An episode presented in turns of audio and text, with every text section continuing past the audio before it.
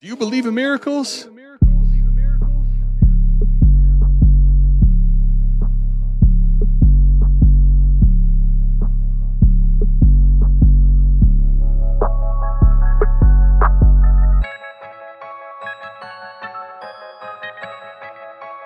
We got Fizzle in the house. Fizzle, What is what's up, Fizzle? good, man?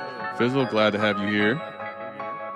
Let's go. This the South Harmon podcast. Glad you here today. That Patreon link if you here to stay. Dynasty best ball, that's my favorite way. 40 chess trade show, let's make a trade today or check a AMA. You know Adam at the ATM. Mike always in the building, he gon' stay with him. They gon' start every show off with their own trade. Fantasies a big ocean, they made their own wave. Make sure you tapping in Tuesdays and Saturdays. Tuesday night, Saturday morning, ain't no better way. Notification bell when the news break. Go subscribe right now, don't get the news late. Destination Devy, that's the team. Dynasty football, man, that's my favorite thing. I remember Biggie said it was all a dream. Now people watching on their phones and computer screens. Welcome to the team. Let's start the show.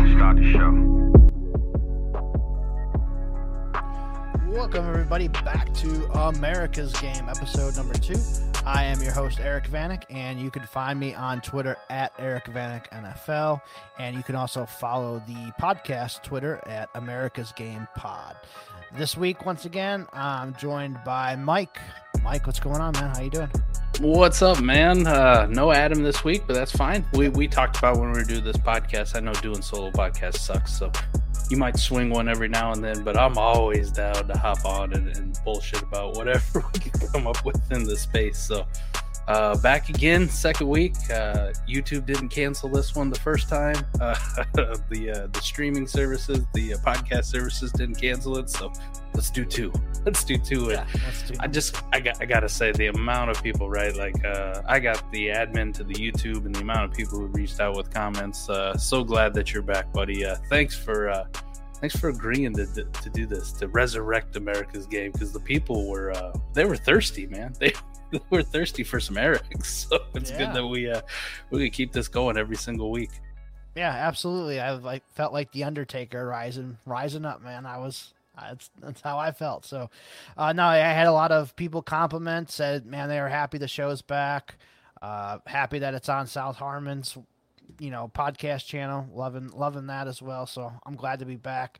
And just speaking of that, yeah, make sure you guys follow the podcast. It's going to be on South Harmon Dynasty Football. You just type that into your podcast, whatever you use. I used Overcast. If you use Apple Podcast, Google, whatever you want to use, um, just make sure you type that in there. You can follow the show there. Every Thursday, you're going to get uh, America's Game on there. So make sure you do that. We're also going to have this live on YouTube. If you're watching this on YouTube, hello, YouTube people. And every Thursday evening, it'll come out on YouTube. Adam's going to do some um, video editing and stuff to get it all right for YouTube. But once he does that, it'll be up on Thursday evenings if you want to consume uh, this podcast uh, on video on YouTube. So go ahead and do that. Last thing I want to mention, too, make sure you guys check out the South Harmon uh, FF website. So southharmonff.com. We just dropped Mind Warp with Scott and Adam, Scott Connor and Adam. Great video series. I think it's I mean I forget how many parts it is. This is like six or eight parts or something like that. Oh, there's twenty something. Twenty. Okay, I thought it was only six or eight. But anyways, I've gotten there's a- through like five so far. okay. There you go. You're on your uh, your flight today out to uh, That is the can- plan. That is go. the you plan. Can, you can watch them. Uh, but yeah, check tho- those out. I've heard nothing but amazing, good, positive feedback uh, about that video series that Adam and Mike or uh, Adam and Scott put out for everybody. Man, it's um, it's really cool to see that the the WoRP tool and all this stuff that's come out within the last couple years. You know, really kind of really took the mainstream with us uh, last season with Scott bringing it up. Uh, Dynasty Barry, shout out to him. He's done some stuff with it, and then obviously Koopa took it to a new whole new level with his WoRP tool. Um, it's been really cool to like kind of follow it, understand it, learn about it. So it's been awesome, man. I've been kind of trying to implement some of this stuff on my teams. I'm sure you have too. So yeah, if you uh, you're interested in getting that WoRP tool, learning about WoRP, um, obviously Koopa's WoRP tool, you can purchase it on the South Harmon website, and also the Mind Warp series. You guys can go ahead and purchase that video series, and you can listen to Adam and Scott really break down WoRP for you and what it's all about, and just every right. intricacy you can think of um, about WoRP. They explain it for you, so it's a great tool. So that, definitely that, worth checking out that WoRP thing, right? You mentioned like you and Scott were uh, were talking about it last year, and it got me interested, and I kind of paid attention to it. Um, didn't didn't give it the the due diligence that it needed, right? Eric like didn't dive into it, and then Koopa comes up with this incredible tool. It makes it dummy proof for me, right? I get to click on it, put my league in, put my name in. All of a sudden, I got all these graphs that are league specific, and I'm going, oh man, well, I think I should do it this way, or I think I should do it this way, and one of the things about the WoRP tool people people always asking like how do i use it or how do i implement it well scott and adam they took it to the next level because uh, you're talking what 20 plus hours of content where they dive into everything i use it for this league i use it for this type of league what to look at you know where the flat tiers are if you wanted to know exactly how to use it, those guys have uh, have taken it to the next level, and they are uh, they talked about some stuff that even I didn't think about. And I'm only five episodes in. I hate to see when I get to 20 on this this flight here today, uh, where I'm at. I kind of expect Eric that there'll be a lot of trade offers this upcoming week when I'm in uh, Canton here for the Fantasy Football Expo. I imagine I'll be going through all 30 some leagues, going, "Oh, I can exploit WoRP this way." we'll see if anybody else is paying attention. Yeah, just for your sake, make sure you're doing that between the hours of like 9 a.m. to like 2 p.m. Don't be doing it anytime after like 5 p.m. to like 5 a.m. Uh, you might be a little uh, that's when that's that's when I make the best deals, right? That's what I always sell oh, yeah, too low. Yeah. oh yeah, of course. So yeah, um, yeah, that the Fantasy Expo, man, that's coming up this week. Obviously, you're looking forward to that. Everything. I am. I am over the moon excited about this. Uh, get to meet a lot of people in the space. A lot of people who follow and rock with uh, South Harmon patrons, Savage members. Those guys are going to be staying with us at the Airbnb. Uh, Scott Dynasty Trades and Five Guys, uh, and then of course, you know all the content creators throughout the entire space, all the big ones. Man, Dez Bryant is going to be there. Lisa Ann is going to be there. So uh, just being able to interact with everybody in the space and meet some people that I can honestly say are, are lifelong friends, and we don't even live in the same spot. We just share the same type of passion. So getting together with everybody is going to be incredibly excited. I can't wait to it's uh, about three hours now until I, I, hop in the car, drive to the airport, and then get on an airplane. But tonight, about 11 p.m., man, me and Adam will be uh, bro hugging it out and having some booze together. Nice, nice. Yeah, man, that sounds like an awesome time. I wish I could go this year. I got so much real life stuff going on right now that I'm not able to attend. But maybe next year I'll be able to swing by, meet some people. But yeah, man, sounds like an absolute blast. I, I hope you guys have a great time, stay safe, all that good stuff, and uh, have a just have a fucking blast, man. It's gonna be. We will. Cool. So, we'll, yeah. we're, we're gonna go hard. We're gonna go hard at the South Harmon School, the the Airbnb right. that's you know right. actually a school. Ha- have a couple shots in honor of me. You know, I got you. uh, maybe get a lap dancer too. I'm just kidding. Uh, Don't worry about that. yeah. All right. Anyway, so today. I wanted to really kind of dive into these running back situations for each team. So, kind of like uh, a mini preview of our depth chart series that me and Scott usually had done in the past. But today it's just going to be really on the running backs because I think it's really interesting right now to kind of look at these running back situations that maybe somebody can come in and help them or who's doing good right now who's not doing good right now and kind of just kind of get a little bit of a preview of what's going on before we really start the preseason game starting here uh, thursday i believe is the first game um, obviously we had the hall of fame game last week and now we're really getting into it this week with every team going to be playing here over the next four days. So, yeah, I'm super excited for it. So, we'll start off here with the AFC East. And this one, honestly, is pretty easy. I think Buffalo usually only keeps. They, they had four last year at times, um, but I think they're really only going to keep three. I think it's going to be James Cook. It's going to be Damien Harris. It's going to be Latavius Murray. They did sign Darrynton Evans off the street um, after Nyheim Hines got hurt, so they could keep Evans. I just I'm not a big fan of Darrynton Evans, but I would say I, am sure you agree with me. Probably James Cook and Damien Harris, Latavius Murray are probably the only three that you're going to want to keep from this team. Yeah. Um, you know, I do so much best ball too. So like my threshold of running backs that I give a shit about is is even less. Um, Lat Murray wouldn't really make it for me in that one. I'd be highly interested in James Cook, of course, Damien Harris, of course, Latavius Murray, not so much.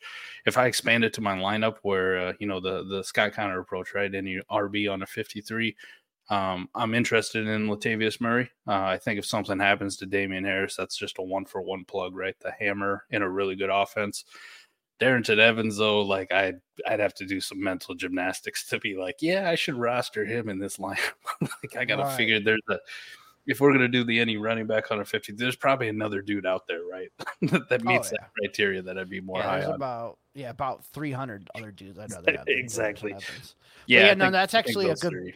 a good point that you brought up. I mean, you you're pretty much more of an expert with best ball stuff, and I think I'm more of a expert with what when it comes to lineup leagues. And those they're two totally different uh, ways that you want to roster these players. Like Latavius Murray, probably not in a best ball in a lineup league. Yeah, so that's that's definitely interesting that we can bring up um, as we go along here. There, I mean, there's also been talk about Dalvin Cook possibly. I think that's kind of gone wayside now because uh, Buffalo just really doesn't have the cap space to even entertain that, and Dalvin Cook wants way too much money. Um, I don't think they they're even in the market for like a, one of those big names that are still out there. But uh, yeah, I think you know these top three are probably guys that you would uh, be comfortable picking up and leaving on your roster right now. Uh, hypothetically, if they did though, like say they sign, it doesn't have to be Dalvin Cook, but say it's like Zeke or Mhm. Leonard Fournette, they pick one of these guys up for for cheap. Does that uh does that really just kind of put the uh the kibosh to Damien Harris? Like I'm interested in Damien Harris for the fact that he fits a role that's different than what James Cook does really well, right? He's not that super explosive receiving back. He's more of that thunder, that that hammer, that guy who's going to get a lot of the goal line work which in Buffalo with Josh Allen, we know that is a little bit, uh, you know, it's not as appealing because you got a giant monster of a quarterback who likes to run it himself, but it's still, it's still got some use to it. Eric, if uh, if if Zeke were to sign there, let's just say it's Ezekiel Elliott, does that does that put the damper on Damien Harris? Like, are you not as interested in rostering him or having him on your team because of that? Yeah, absolutely. That that would pretty much be the end of him. And they didn't even really sign Damien Harris for that much. I think he only got like 1.3 million. For Yeah, it wasn't much. something. Yeah. So, and everything that I've read in camp so far, that Harrison and Murray are pretty much just being like short yardage guys, those tough yardage guys, um, a little bit in between the tackle stuff if they want to run that on first down. You know, they're not going to be jamming James Cook up in the, the middle of the line 10 times a game. That- Please, I hope not. yeah, that's not what they're gonna do. So uh, they're gonna rely on Harris and Murray to both do that at times. I could see maybe five carries a piece a game for those guys and just kind of switch the roles until one of them really takes it over. So that's kind of what I would think is going to happen there. But yeah, if, if Zeke signed there, I think that means one of those guys is getting cut. Damien or Latavius would be my opinion on that one. It's a good point. They, they'd probably hold on to like one of the uh, the shittier Darrynton Evans types or one of these practice squad ish type dudes and cut one of the veterans. Right, exactly. Uh, all right, so on to Miami now. So this is an interesting one because they've been talked about uh, maybe working on signing Dalvin Cook. I think that's still a possibility for this team to sign Dalvin Cook because, like you said last week, uh, you- you're expecting Dalvin Cook to sign with the Jets. Well, he still hasn't signed with the Jets, and we're another week, you know, after that. So he's still out there. But looking at Miami, Mostert, I think, is going to be the lead back right now, from what I've read. Uh, Jeff Wilson's still there. De'Von Achane, Salvon Ahmed, Myles Gaskin are the, really the top five for me right now. There, one of those between Ahmed and Gaskin is probably going to get cut or traded. I don't see any of the other guys getting um, traded or cut or anything like that. Uh, but if Dalvin signs here, you might have to cut both Ahmed and Gaskin. And um, everything that I've read at practice so far, Gaskin has probably outplayed Ahmed. Gaskin is doing a little bit better. Achane is kind of just being used as a you know screen pass guy, you know swing passes, stuff like that, plays to get him out in space, uh, doing a lot of receiving work. So I think that's what Achane's role is going to be this year. You know, sure he's going to get a few carries here and there out of the backfield, but it's not going to be, you know, anything's in the tens. I, if he gets ten carries in a game this year, I, I'd be shocked. And then Mostert and Wilson probably had the same roles as they did last year. I thought Wilson was a little bit better than Mostert at times last year, but they still really like Mostert. Both those guys know this system as well. Um, but if yeah, if they sign Dalvin Cook, that's going to put a damper on. Like I don't even.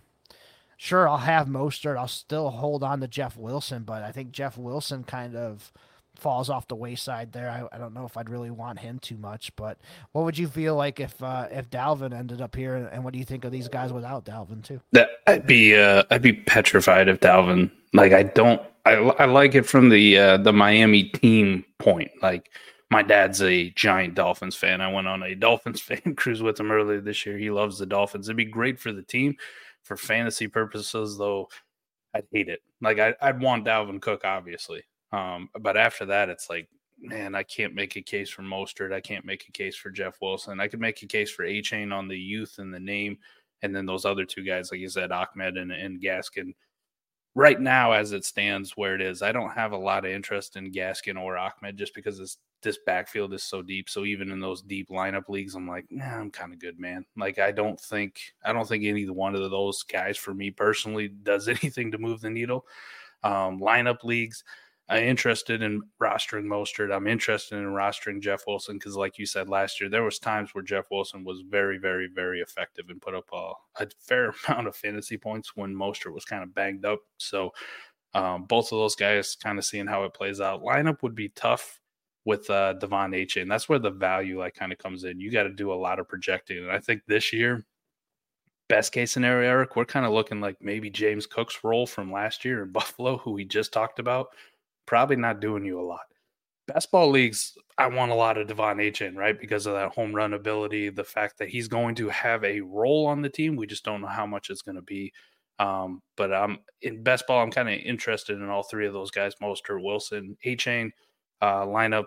I'd be more interested in Wilson and Mostert, to be honest. Like I, I roster some Achane in, in lineup leagues, but I don't feel good about it because I'm never going to know really when to start them unless something bad happens to the two guys in front of him. And if something bad happens to him, does he get more work that's more consistent that I can rely on? I don't think so, at least in his rookie year.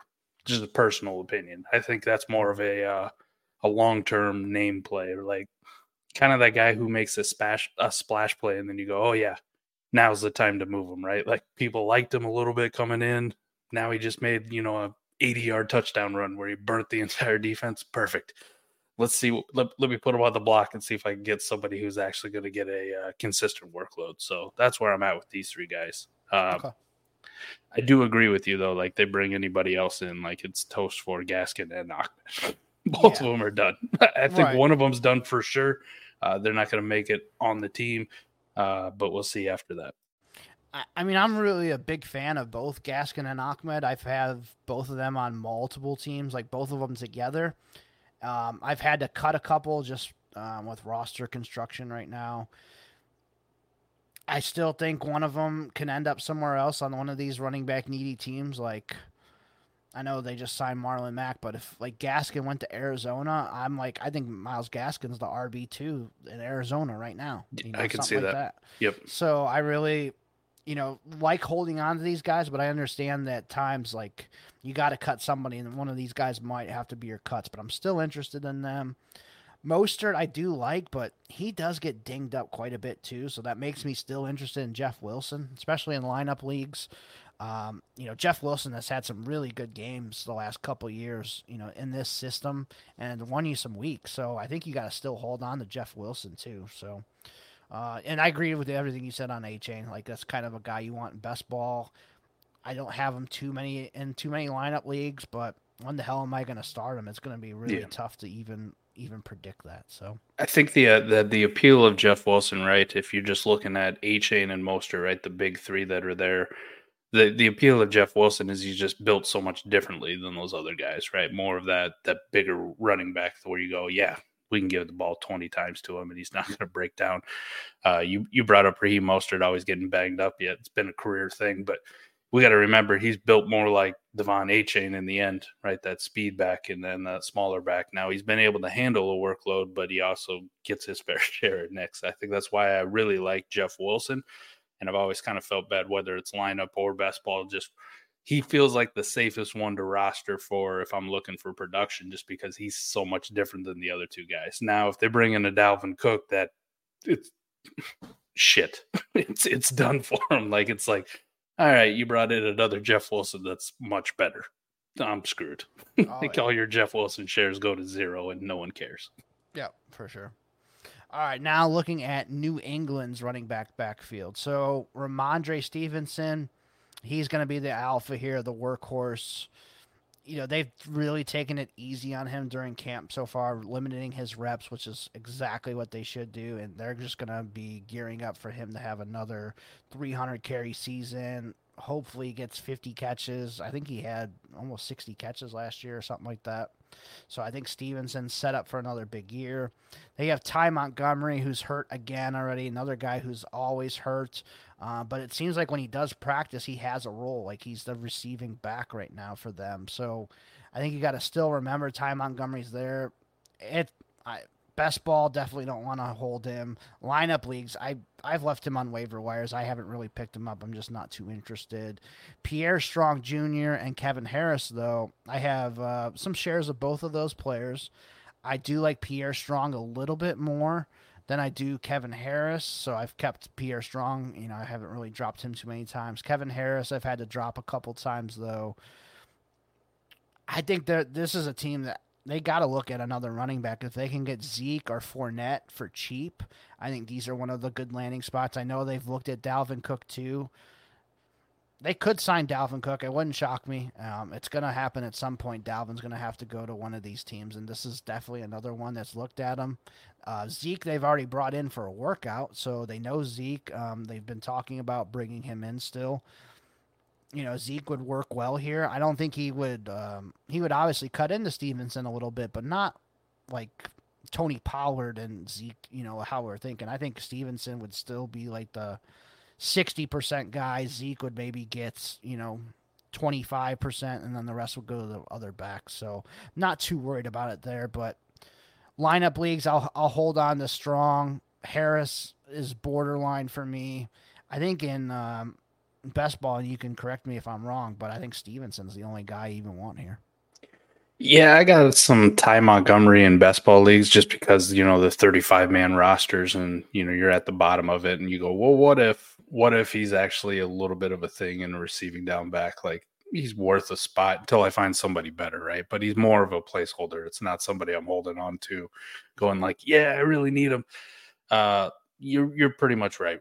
Rhino's the only one right now in this situation in a best ball league that's really worth a shit. I mean, kind of depending on your roster situation and and how many people are uh, in your league. Like I think I I roster Kevin Harris in the Royal Rumble, but it's just like you look at the waiver wire and it's going, who the hell else am I taking? Right? Like it's New England. He's a bigger back. You know, if they don't bring somebody else in, who's to say Bill Belichick doesn't give him, you know, 10 touches, 15 touches at some point? You go, they should be going to Rhamondre, but instead Kevin Harris is getting touches. Like we've seen this shit before from him, so that's the only hope. But you know, if if he doesn't make the uh, the 53 and he's kind of that fringe guy or he's on the uh, the practice squad, it'll tell you all you need to know. Just drop his ass. Same for Pierre Strong. Same for Ty Montgomery. Uh, Rhamondre's best ball league, the only one I'm interested in. Lineup league. Uh, even if Ty Montgomery's kind of a thing, I wouldn't want to roster him. I'm good you know, I might be holding on to some Pierre Strong and Kevin Harris as like deep taxi squad kind of guys, but that's about it for these dudes. And if Zeke came in, I don't think it really does anything to uh, to limit what I want from uh, Rhamondre. Same if like Leonard Fournette came in, um, I still view him in the same light. Uh, but I do agree, like all it does is really just signal Pierre Strong, Kevin Harris, cut him, don't need him, put him on the bench because they kind of found their old crusty guy to just spell Rhamondre when he needs it. Yeah, for sure. Uh, now looking at the New York Jets. So obviously Breece Hall is there. He's on pup right now. He should be back within the next week or two, they said. So I'm not too worried about Breece Hall. It is a little bit weird. Like Javonte Williams completely tore like three things, and he's back practicing healthy. And mm-hmm. then Breece Hall just an ACL, and he's still not doing anything. So it's just so weird. Like these major injuries, you know, how, how, they affect each person. It's it's kind of uh, kind of fascinating, but wish Breece would be out there kicking it and, and you know doing really good right now. Michael Carter, they still have Zonovan Knight, Israel Abanikanda, uh, and Travis Dye, who they uh, brought in off of UDFA. So right now, obviously Breece Hall is the man here. They're talking about bringing in Dalvin. We kind of talked about a little bit last week what, what Breece and Dalvin would do together um, and how we would view them. So we're not going to get too much into that. Uh, but if they brought in Dalvin, like it's interesting to see who they would cut here. And from all the stuff that I've read, it would be between Michael Carter and Zonovan Knight to uh, who would get cut between those guys. And I think it's kind of might be Michael Carter because uh, Zonovan Knight has been the best running back at camp so far. Uh, from everything that I've read, Zonovan Knight has been their best running back out there. So I think it kind of might be Michael Carter that would get cut if Dalvin ends up here, or they could trade Michael Carter to another team as well. Um, so I, I'm carrying all four of these guys right now. I have uh, Travis Dye in some super deep leagues, but he's going to end up probably being a practice squad player at best. And if Abanikanda does sign here too, like he might be a game day inactive because they would probably have Breece Hall up, they'd have Dalvin Cook up, they'd have Zonovan Knight up. Um, I don't think they would put four running backs on the active day roster, and Abanikanda does not play special teams. So that's really interesting with Abanikanda. He might just have like a red shirt year if they brought in Dalvin. If they don't bring in Dalvin, Uh, then I could see Abanikanda getting a little bit of run here and there. So, what's your thoughts on the Jets? So Zonovan Knight is is very interesting. I loved him last year, and then you know he he ended up being a practice squad guy, right? And couldn't really beat out Michael Carter last year until later in the year, and all of a sudden he, he gets in, he produces a shit ton, and by that time I've already been out. Now we go into this year, Breece Hall banged up. You go, okay, I can probably get behind getting some Zonovan Knight because I think, you know, between him and Michael Carter, he's a much better overall running back. Uh, his skill set lends it to it. And then they go out and they draft Abanikanda, and you go, shit, that's another dude like Zonovan Knight last year that I really liked and was highly interested in. Now we're just throwing a bunch of junk on one team, and I go, damn it, how do I sift through this? It's interesting that you say Michael Carter might be the cut because I got a shit ton of Michael Carter for the sole purposes of when I was doing a lot of startups, you know, in the spring before, you know, before the NFL draft. You go, well, Breece Hall's hurt, probably comes back along slowly. I can see a role for Michael Carter for five weeks, six weeks, something along those lines. And and now this dude's on the border of getting cut. Like I think this is pretty much the signal. If you can get anything for this dude, anything at all, like a fourth, just take it. just take it, move on, cut your losses. You're good to go. Uh, if not, I think you just hold him and you kind of see if he actually does get cut, and then it does everything that you you need to know. Zonovan Knight's probably the one that I'm really interested in having, uh, and that's just in case that uh, you know Dalvin doesn't sign. If Dalvin Cook doesn't sign with him, I can see uh, Bam Knight having a pretty big role and and kind of filling that as they ease Breece back into the season. That'd be the one. Abanikanda, taxi squad stash for me. Um, best ball rosters. Like this is a guy that I'll probably end up cutting a lot. My best ball. Like you had him pre NFL, you had him all over your team, and if he's the third running back, fourth running back, and in and threatened to be a game day inactive, this is the kind of dude that you is the uh the roster clogger, as they say in best ball. that's the guy that you go and Travis Dye, uh, yeah, that's an easy one. Just cut him. just just yeah, cut him. For sure. All right, on to uh, the AFC North now. So the Baltimore Ravens are up first. I think this one's pretty easy too. J.K. Dobbins, he's on the pup right now. We'll see what happens there. Gus Edwards and Melvin Gordon are behind him. They still have Justice Hill and Keaton Mitchell. A, I think they drafted him late in the draft. Uh, I think sixth or seventh round. So with Dobbins, we just kind of have to wait and see on him. I don't see these guys signing Zeke or Fournette or anybody like that. Dalvin Cook, um, Gus Edwards, and Melvin Gordon. Obviously, they signed Melvin Gordon recently, so that's that was their signing, and they gave Melvin three point one million dollars. So Melvin Gordon didn't get three point one million dollars to sit on the bench. I think personally, Melvin Gordon is going to be the RB two on this team um, probably play above Gus. Maybe they use Gus in some short yardage situations, maybe goal line, something like that. Justice Hill's a guy, he's been on waivers for three, four years now in all my leagues. Just he's never done anything, never hit what we expected him to. Tore his Achilles when they had the uh, running back apocalypse there when Dobbins got hurt, Edwards Yep. got hurt, Justice Hill. And then Keaton Mitchell is an 170 pound return man, basically. So I'm not rostering him anywhere personally. Um, I'm only going to be keeping really Dobbins, Edwards, and Melvin on this team. I think those are the only three you can roster, and I think you can roster them in all three for or uh, both formats, best ball or lineup. So, do you agree with that? I'm gonna, I'm gonna, I'm gonna agree. I, I'm a lot higher on JK than it seems like a lot of people are in this situation. Whatever it is, is wanting a new contract doesn't worry me as much. Like I think he's still in a good spot for value, and that's kind of why I gravitated towards him. I think the talent's there for him. Uh, the Melvin Gordon signing really signaled to me that that Gus Edwards still isn't right after that ACL. Right? We didn't. Fucking J.K. Dobbins came back and played, right, and then went off for another surgery, and then came back and then played really well toward the end of the year. And we still didn't see Gus Edwards. We didn't see shit out of him, and and he tore his ACL about the same time, and J.K.'s was supposedly worse they go out and they sign Melvin Gordon. I go, well, that pretty much tells me all I need to know about Gus Edwards. Like, I don't have any interest in him. Lineup best ball. I don't want him on my team. I will roster Melvin Gordon. I will roster J.K. Dobbins.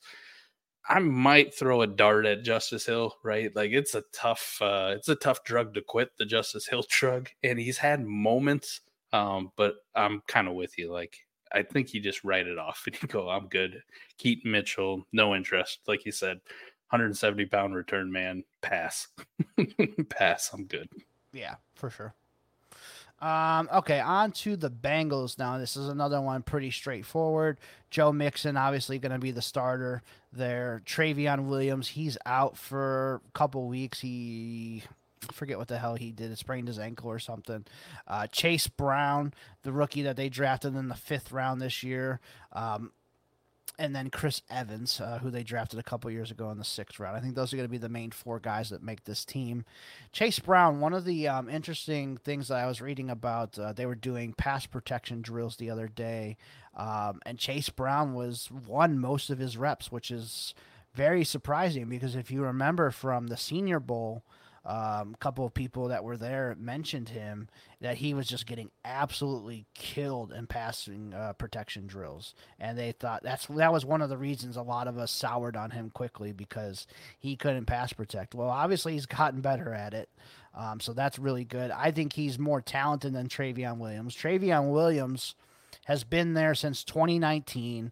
Uh, I couldn't tell you how many carries he's had in his career. It's got to be like less than less than 50 in, in, his time since he's been there with the Bengals. Um, he's not very good. I think it's going to be Chase Brown is going to be the backup. I'd still rather have Chris Evans over Trayveon Williams, to be honest, too.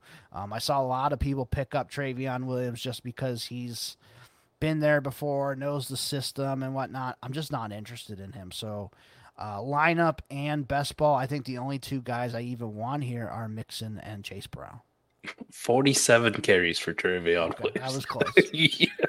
You you were right though, less than 50. That was pretty I- close. I got no interest in Trayveon Williams at all. I, I would roster Joe Mixon, of course. That's an easy layup. Chase Brown, yes. And the fact that he's fixed his pass pro is pretty interesting because he's got a lot of uh he's kind of got a lot of that like Samaje Perine feel to him, who did pretty well there last year, right? The uh the highly productive in college back kind of goes under the radar, doesn't get a whole lot of draft capital. Um, but he kind of feels like that guy who could fill that third down role. I'm interested in Chris Evans because he has a lot of talent.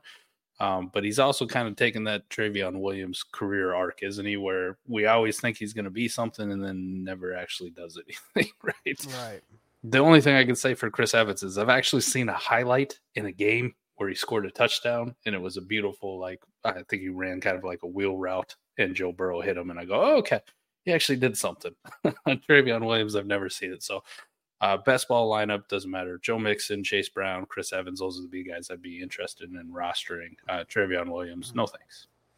Yeah, I think I've dropped all my Chris Evans at this point. It's he just hasn't had the career that I thought he was going to. Maybe it turns around a little bit this year, but I think he's kind of just buried behind Trayveon and Chase Brown. But hey, thing different things can happen here. We'll see um, if he makes any progress this year. Yeah. Um, on to Cleveland, another one that's a little bit interesting here. Chubb, Jerome Ford, Demetric Felton, John Kelly, and Hassan Hall are the top five right now.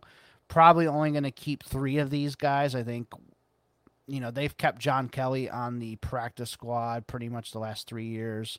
Hassan Hall, I could see him being a uh, another practice squad type player for them. I think Demetric Felton, just from watching the um, Hall of Fame game the other night, Felton looked pretty good. Like he showed explosiveness. Like if Jerome Ford can't handle the passing game work, I think Felton could easily come in and be like a third down scat back, like a J.D. McKissic type, uh, Chris Thompson type. Like I think Felton could do that role for the Browns. Like you don't want him having, you know, 10, 15 touches a game, but if you get you seven touches as like that Chris Thompson type, I think Demetric Felton could do something there. So I'm a little bit interested in him. Um, I might have to pick some up this week uh, on my waivers.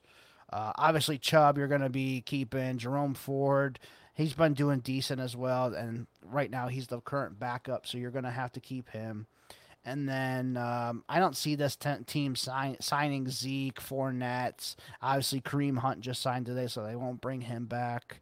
Uh, won't be in on Dalvin Cook at all either. So um, I'm guessing you're probably just Chubb and Ford, and that might be it. Yeah, I uh last year you're the one who uh told me to cut all my Demetric Felton, and rightfully so. It was the right play. Now even if I, I'm kind of with you. Like I'm intrigued by him. I was intrigued with him last year. You talked me and just let him go, and I did. But one of the reasons you make that kind of move is where we sit at, Eric. Like I can go pick up a shit ton of Demetric Felton if I really like him today. Like nobody gives a shit. But that's why you kind of make that move. So I, I had no interest in Demetric Felton until today when Kareem Hunt signed with the uh, the Saints. That has always been something that's been sticking in the back of my mind with Cleveland. Is like, man, I could see him bringing back Kareem Hunt, you know, just one more time. And then I'm not as interested in Jerome Ford. I have no interest in Demetric Felton. But since that kind of went by the wayside, it's Nick Chubb for sure. I'm a lot more interested today in Jerome Ford than I think I've ever been and now I got a tinge. Like there's a little twinkle in the back of my eye that goes, maybe Demetric Felton, maybe. okay, so those would be the guys. Uh, John Kelly, I see somebody was posted the Patreon the other day. Should I go pick up John Kelly? I'm like, fuck no, no, no that's, just the only football game that's on, and he looks halfway don't, decent. Don't do this to yourself. Yeah, now he's been a practice squad guy for like three or four years now. Uh, that's pr- pretty much his calling in the NFL. And then, like you were talking about with Felton, man, like last year it was they split in between wide receiver and running back because they needed wide receivers, and they've been playing with him like that. But now he's fully back to running back again, and he definitely has a shot to make this team. I think he's uh, a little sneaky upside there for your deeper leagues for sure. Right, you got like 40, 45 man rosters. You know, you got the ability to stash them in there. Why not? Yeah. I, would take some shots on Demetric Felton. I'm not gonna lie. I'll probably go out and even in best ball leagues, I might pick up a share or two here, and especially in those leagues where the uh, the waiver wire is like. Uh, I, am trying to think. We're, we're gonna get to it, but I'm trying to think of that deep like McLaughlin, whoever the fuck that is in Denver, that running back I saw trending a couple weeks ago, and I'm like, oh shit, yeah, this is where we're at. I picked him up a ton actually in my league, so um, I'll mention him when we get to him. Uh, final team in the uh, AFC North, Pittsburgh. This one is always super easy. It's Najee Harris, it's Jaylen Warren, and it's nobody else. Um, Anthony McFarland has had a really good camp, but he's been there since 2020 and hasn't done a damn thing. And this is his college coach, is the offensive coordinator, and they still can't do anything with him. Um, he is the RB three now. They had Benny Snell there for the last couple years, but obviously Benny Snell is not there anymore. So McFarland has a little bit of chance. I think he makes the roster, but not somebody I'm even interested in. I think if Najee went down, Jaylen Warren could come in and be the the guy. McFarland would get a few touches here and there. And they probably would sign somebody that we're not even really thinking about, like a Damien Williams, a Darrel Williams, somebody like that. If that happens, and any of these other guys that they have, Darius Hagens, Greg Bell, no thanks. So I think just Najee and Warren, right? Yeah, I'm the uh, the big Anthony McFarland truther too, and you know it hasn't happened, Eric. You, it hasn't happened yet. You said everything. He's got his college coach there as the offense coordinator. The only guy that was in front of him, like keeping him away, was uh, Benny fucking Snell, and it never happened for him. It, and I've been down this road as the Anthony McFarland truther. He's had a good camp every year. He's been man, like I'm done. it's it's Jaylen Warren, it's Najee Harris, and uh, a little bit of an epiphany here just looking at it, man. When I actually look at this depth chart for running backs, like I am very in on Najee Harris and I've been very anti Jaylen Warren, but who the fuck else is here, man? Like no, there is nobody. I got to get more interested in Jaylen Warren just for the simple fact I don't think he's a great talent, and I've seen the the film breakdown. He didn't really do shit last year. Let's be let's keep it hundred, man. Like as far as fantasy points, how many weeks did you start Jaylen Warren last year? Yeah, None. not very many. And Yeah. I, I, I like him. That's one of the guys that I found last year for uh, you know the Dynasty and Chill group that I did. A lot of those people I got them on uh, Jaylen Warren, Malik Davis, Yeah. and I, I still like Jaylen Warren quite a bit. I think the one thing that I like about this one is the offensive line has definitely improved. They've signed Yeah. some guys, they drafted some guys. Like the offensive line is definitely going to be better, and that's always been Pittsburgh's um, main downfall the last couple of years. Is that offensive line's been dog shit. So now that it's a little bit better this year, I'm definitely more interested in Najee and Jaylen Warren. And it's funny, like you read or listen to some of like the mainstream podcasts, and they kind of like shit on Najee Harris and the Steelers, like, oh, I don't want him for redraft. Like, Mhm. I don't want him in round four. I'm like, guys, like he's gonna get a ton of touches still. I'm, so I don't get it. Um, Yeah. I'm still definitely in on Najee. I don't Ju- think he's as bad. And he had that. Um, was it the foot injury last year? Yep, had the plate in his foot. Yep. Yeah, he had that all year too. So of course he was going to be bad. Um, I, I'm, I'm definitely on, in on Najee Harris this year. See, sure. see, I've used all those to like shit on Jaylen Warren, right? Like Najee Right. was injured last year and he still didn't do anything. But Eric, I'm telling you right now, as we're going through it, and I look at the rest of the depth chart, and Anthony McFarland's the third option listed on here, and I go, Right. woof, woof. And if I'm going to be this deep in in in, I'm pounding the table for Najee Harris for all the reasons that you listed. Offensive line's better, second year quarterback, you know, not a rookie. They always love to run the ball. Najee Harris was injured last year, had that plate in his foot. I got to be in on Jaylen Warren too. And not to the, you know, I've been shitting on him and telling everybody I'll take a third for him. I, I think those days are gone, man. Like I'm in on Jaylen Warren now for the simple fact that if something happens to Najee Harris or if they try to take a little bit of his workload away, right? Like just to spell him to keep him more fresh, there is nobody else besides Jaylen Warren on this team that's worth a shit. And it's going to be Jaylen Warren. Like that's a secure role he has already out the gate with the possibility of having more. So, uh, man, I'm glad we did this because now I'm I gotta go get some Jaylen Warren before I put this thing out on the airways. right. All right, now on to Houston. Here's a little bit of a jumbled backfield after the top two. So top two, Dameon Pierce and uh, Devin Singletary. Those two are going to be locked into their top two roles this year. Best ball lineup, want them both. Um, after that, these guys are probably lineup guys, if anything, probably not in best ball. Mike Boone, I think he's just a solid. If something happened to one of the top two, Boone could come in and just do enough to, you know, not suck. Uh, Dario Ogu- eh, he is just like a uh, pass catching type guy, not anybody that you want to roster. Um, Xavier Valladay, that was a guy that a lot of people were high on. He was undrafted as a college free agent this year. I haven't heard much about him in training camp, so I think we're going to have to kind of watch the preseason games to see if he pops at all. Because I could see him easily um, coming over Dare or Jared Dokes, who's there too. Um, if he could pop, and maybe he could be a little bit better than Mike Boone. I know they signed Mike Boone. Uh, but Valladay, I probably is going to be a practice squad guy at best, but I am interested and curious to see about him because some prominent people did like him.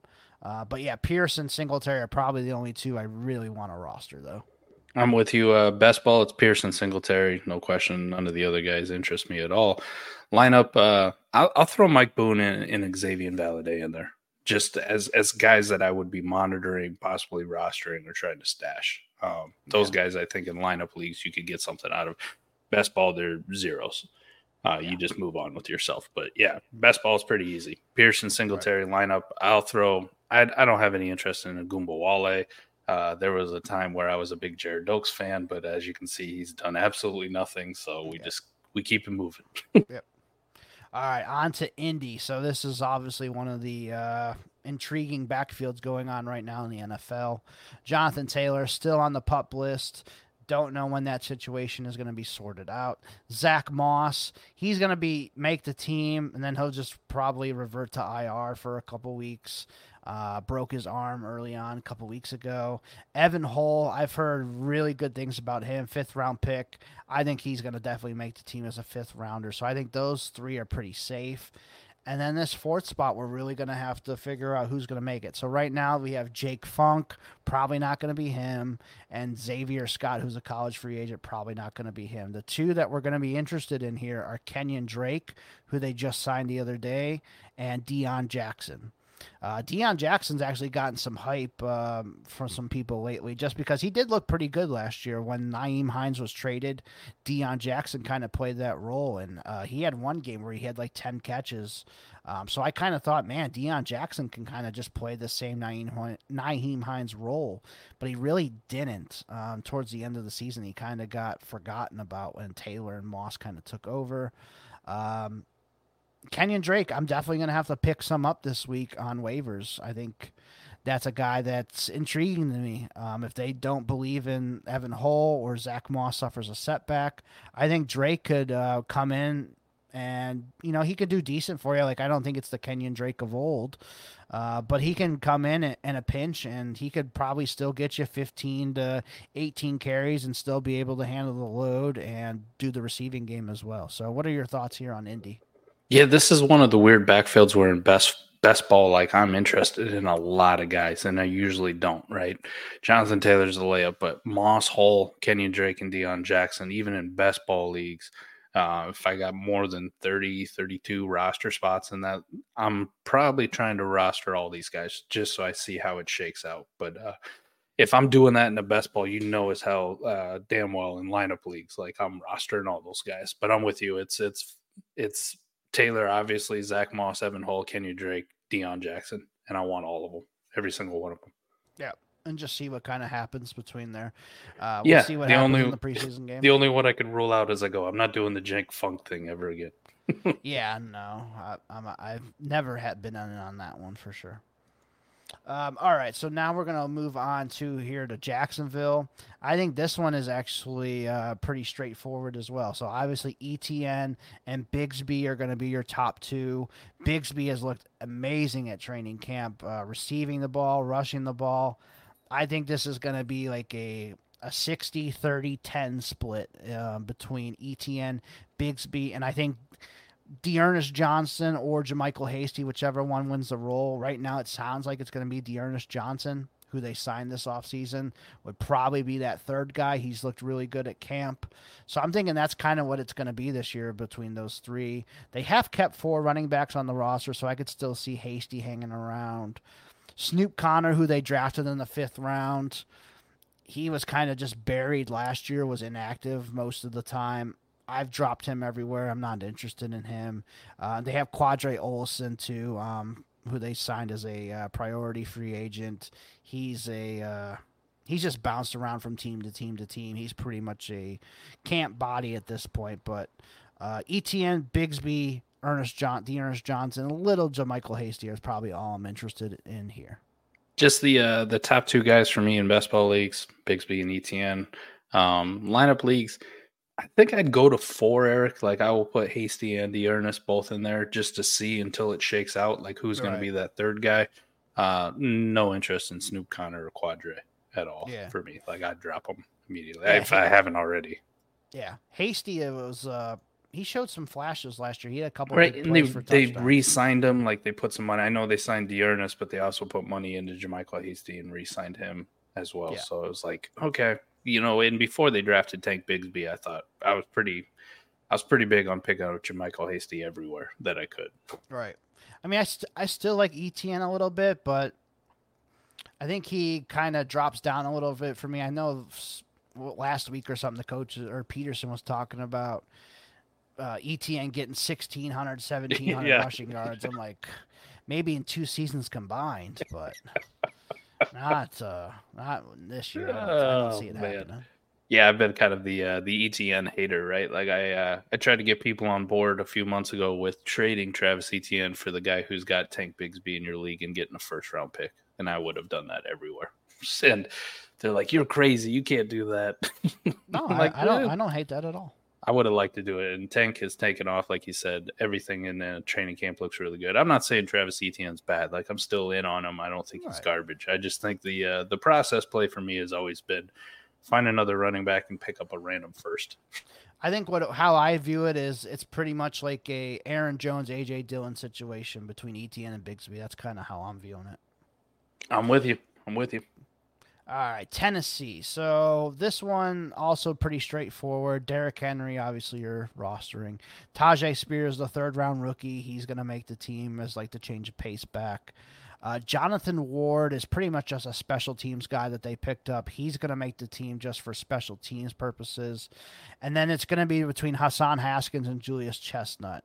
Uh, just from the couple Titans writers that I read from, kind of think it's going to be Haskins. They would have just cut Haskins already if they were going to, uh, in my opinion. He might get a suspension uh, for the first couple games or whatever it is once his uh, court case is settled. Uh, so we'll have to wait on that. I think that's kind of what everybody's waiting for on Haskins. I think his court case is soon. And then Julius Chestnut, you know, he could be a practice squad guy. He might make the team if Haskins does get cut. I would think they would want to hold on to Haskins just because they drafted him in the fourth round. So I think we're going to have to kind of wait and see on on that one. Uh, best ball. This is easy. It's Derrick Henry, Tyjae Spears, the only two lineup. Yep. Jeez, I got a hard time going past those two even in lineup. Like, Yeah, Haskins Yeah. didn't do shit last year. He was No. really disappointing to me after. and, and um, he he, I would say too, just to the point about who makes the team between him and Chestnut. Wasn't Hassan Haskins like returning kicks last year for him? I don't know how much other special teams he played, but I do remember watching him like in during a week returning a kick, which I thought was the strangest thing ever. Yeah, he and could not- not- some point. Not as the up man either. like Right, actually right. being the guy standing in the end zone, and I'm going, fucking Hassan Haskins returning kicks ain't he slower than shit? Right, right, right. I mean, I remember him in, in the Big Ten, man. Like he killed Ohio State um, two Yeah. years ago, and then he had a big. Didn't he have a that huge game against Iowa too in the Big Ten championship? Yeah, we both got burned back to back. Right. so I had some some hope for him. I was like, okay, man, this this kid looks pretty good, and he just hasn't done it yet in the NFL. So I still have a little bit of hope for him. I've seen some people just straight up drop him. I know Scott Connor dropped him pretty much as immediately as the news came out. I'd still hold on to him a little bit, but we'll see. Yeah, I'm Um, kind of I'm kind of with Scott. As soon as that domestic violence thing came out, he was already fringe rosterable anyways. Yeah. When they drafted Tyjae, and I go, well, this is easy. Right, I get it. Uh, okay, on to Denver now here in the NFC or AFC West. So Javonte Williams, man, everything's looking great for him right now. He's practicing full pads, no restrictions. Uh, kind of like a minor medical miracle, to be honest with you, that he's even being able to do this right now. Samaje Perine, the backup, I think he's pretty much locked in as the third down back for sure. Change of pace, I bet you he gets a couple series to himself as well. So Samaje Perine definitely going to have a lot of value for you this year. And then the other ones, Tony Jones Jr., I think obviously uh, Sean Payton knew him from New Orleans. I'm not too big on him. I like the other two better, which are Tyler Badie and Jaleel McLaughlin. Uh, McLaughlin is a uh, UDFA that they brought in, and everything from camp is that he's been uh, doing really good, a lot better than the other two. Tyler Badie's had some good moments as well. Tony Jones, haven't really heard too much about him. I picked up Jaleel McLaughlin a lot last week just to kind of see what happens. And you have to remember with uh, Sean Payton and his history of UDFA running backs, he's kept a lot in his times if they're anywhere being good. So Pierre Thomas, uh, Daniel Lasco, um, I'm sure there's a couple others that I'm missing that they've had over the times. Um, so yeah, the, he's had a history of keeping these guys. So I think Jaleel McLaughlin is definitely a guy worth picking up, especially in lineup leagues. Your best ball leagues, probably not. It's probably just going to be Javonte and Perine. But we got some deeper ones that we play in, which you know I can see a case for McLaughlin. Um, Javonte P. Ryan for best ball for me. That's it. I have no interest in in Tony Jones or or Tyler Badie. But uh, just because you're like, hey, undrafted guy doing well in camp, I can see a case where even in a best ball league, if I've got enough roster spots, I'm going to pick them up. Lineup leagues for me, it's it's Williams, it's Perine, and it's McLaughlin. I still have no interest in Tony Jones or Right, Tyler right. Badie. Right. I liked Tony Jones a couple years ago, but he just um, once he played against the starters, he wasn't very good. So No, he's just one no, of those guys that just doesn't have the talent. He was he was great against the third team defense in training camp, and we all bought into Right. it. And then, and then he, uh, yeah, once you've seen him in an actual NFL game, you went, "Oh my god, this guy's Yeah. horrible." yeah, yeah. Uh, on to Kansas City. This one's very easy. Pacheco, McKinnon, Clyde Edwards Helaire, Deneric Prince. I'm interested in all four of those. La'Mical Perine has like never done anything in the league, so I'm not interested in him.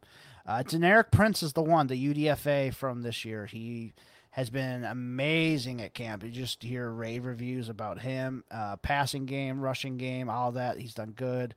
Clyde Edwards Helaire, you know, he's still going to be there. He's still going to get a shot. You got to roster those guys. McKinnon, Macheco, those guys have been um, excellent too. You know, Pacheco's coming back off of a couple surgeries, but he was great last year. Um, yeah, so I think you got to keep four here. I think you agree. Yeah, doesn't matter the format, lineup, best ball, roster size on 104. I want exposure to every single one of them because we've seen them, you know, late in the year. Uh, That no one really gave a shit about Jerick McKinnon at this time last year, and all of a sudden he's a league winner. This, you know, we get the Two week. years in a row. I know. yeah, so And Yeah, made- you- you just keep them all. interested in him finally. you keep them all until they're they're hurt and they're out for the year or they get cut from the team. Yep. all right, on to Vegas now. So obviously Josh Jacobs. We don't know about that saga right now, how that's going to play out. Still hasn't signed the franchise tag or got a new contract or anything. Uh, Ameer Abdullah is listed as the RB two right now. I think it's going to be Zamir White would be like the early down guys, and maybe Abdullah would be used in the passing game. So I kind of think that's what's going to happen there. I'm even not even really interested in Abdullah. Like I don't even really want him that much, but I could see in like a deeper league, best ball, if he, you know, Jacobs isn't there, Abdullah maybe get you four or five catches and do something good. Uh, Brandon Bolden, he's solid when he does get to play, but he's just a special teams type player. Uh, Brittain Brown, I do like a little bit too, but he's just kind of buried behind these guys. So, uh, anybody here on Vegas you want to highlight? Um, it's really just the top three guys for me: Jacobs, Abdullah, Zamir White. Um, like like you said, you can make a case in best ball. I'm not I'm not huge on Ameer Abdullah either, Eric, but like I don't know this situation and how it plays out. So I go, well, I you know I want to have some exposure just in case, just in case. Um, Right. the rest of the guys, even if Brandon Bolden ends up with a role, uh, we've seen him with a role and never do anything, and the other two guys, no. So it's the top three guys for me, lineup for best ball. Those are the only ones I have interest in, and I'm kind of 50 50 on uh, Ameer Abdullah, like how much interest I actually have in him. Uh, all right, on to LA Chargers. So Austin Ekeler, obviously a stud. Josh Kelley, Isaiah Spiller, those two were definitely interested in, both fourth round picks. Uh, really haven't read much too too much uh, lately on Kelley or Spiller, so I'm kind of hoping Isaiah Spiller would show up a little bit here. Haven't heard much on him. I think we're just gonna have to wait till the preseason games to see that. Larry Rountree still here, a six round pick. Um, Elijah Dotson, a college free agent that they picked up as well. He's gotten a little bit of hype at times. I think we're just going to kind of have to wait and see what happens in the preseason games here. This team usually keeps four running backs, so a Rountree or Dotson does have a chance to make the team, but the uh, hashtag any RB on a 53, those might be like the very last two on that list. So I'm not interested in Rountree because I've seen what he can do and it's not much. Dotson, I haven't really seen yet, so I, you know, a little bit interested on him, but we'll see. Um, I still like, um, still like Spiller, still like Kelley. We'll see what happens there. Yeah, top three for me: uh, Ekeler, Kelly, Spiller, and best ball. Lineup leagues, I'll throw Elijah Dotson into it just for the simple fact that it's the unknown, right? The the any running back on a 53, even if he's towards the bottom, it's the unknown. Like maybe I watch him in the preseason and he turns out the man, this kid's got some juice. And let's be honest, the the two guys in front of him, Joshua Kelley's really never done it for me. And we had high hopes for Isaiah Spiller, and it hasn't panned out yet. And the fact that we're going into a second year and we still haven't like heard like, man, Isaiah Spiller's killing it at training camp. Makes me worried. Yeah, Makes a little worried. bit. I think I'll give him until the games, and we'll see what he does um, in the games Right. coming up. But yeah, so far not great. Uh, all right, so on to the NFC now. Dallas Cowboys going to be the first team here. So Tony Pollard, obviously super stud. Love Tony Pollard. Uh, they have Rico Dowdle listed as number two here. I doubt he's a number two. That guy's always hurt. He does have a chance.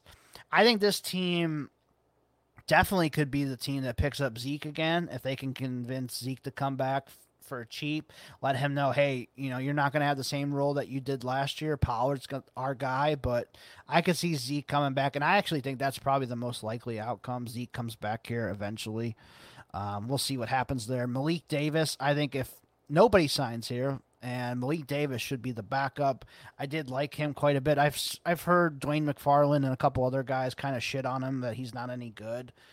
I don't think he's like, you know, Jaylen Warren or anything like that. uh, But I think he's at least solid enough to at least have a role. And then Deuce Vaughn, who they drafted in the sixth round, he'll be on the team.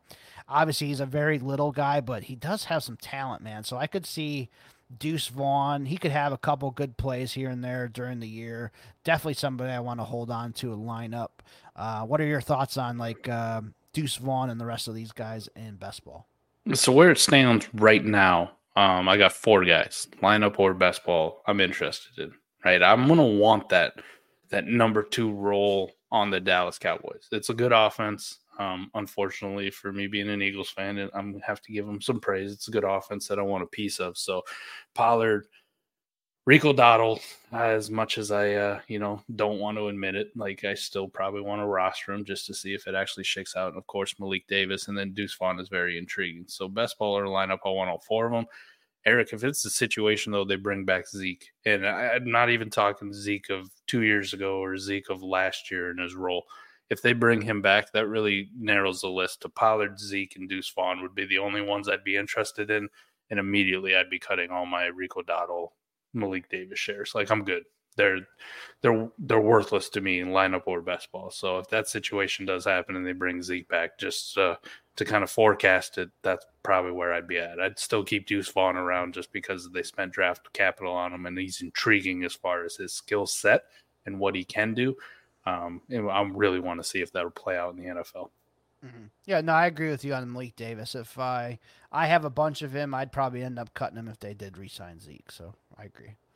Uh, on to the Giants now. So Saquon Barkley, obviously super stud, got his one year deal to play. Uh, I think he's going to have a solid year. They still have Matt Breida and Eric Gray as the top two backups. I think those guys are probably locked in right now. I think the rest of these guys are kind of fighting for maybe a fourth spot. Gary Brightwell, James Robinson, who they signed after the Patriots cut him, and Jashaun Corbin. I haven't really heard much on any of those last three Brightwell, Robinson, Corbin. So if I have them, I'm probably just leaving them on waivers. Uh, I don't think James Robinson is somebody that I'm like super interested in. Matt Breida is one of the guys. He's on my roster right now. He's probably like one of my first cuts if I have to, just because I think he's a little older now. He's lost some juice. And personally, I think Eric Gray's better. But I also haven't heard much on Eric Gray so far at camp, too. So I'm guessing you're probably at three on this one. Yeah, I'm at three, uh, regardless of format. Barkley, Breida, Eric Gray. Um, I really wanted to throw like a Jashaun Corbin in, but that was last year, man. Right, right. All these guys that they keep bringing in, drafting, signing, you know, just turds. Uh, yeah, I'm good, man. like if he hasn't done it yet, it ain't happening. So, um, Matt Breida, though, I'm kind of with you. Like that's also one of those guys where I go, yeah, technically Saquon's backup. Like I'm interested, but it's also one of those things where I got no no problems just dropping them to waivers because you could probably pick them back up at least in 60 70% of your leagues if you really need to. For sure. Uh, all right, so on to your Eagles. So D'Andre Swift, Rashad Penny are going to be the top two here. Nothing's changing there. Gainwell, Boston Scott, who they re-signed. I think those guys are probably the top four. They still have Trey Sermon. They have Kennedy Brooks. I think Kennedy Brooks will just be cut. Trey Sermon, I'm gonna guess they're gonna try and sneak him back onto the practice squad. They do like him.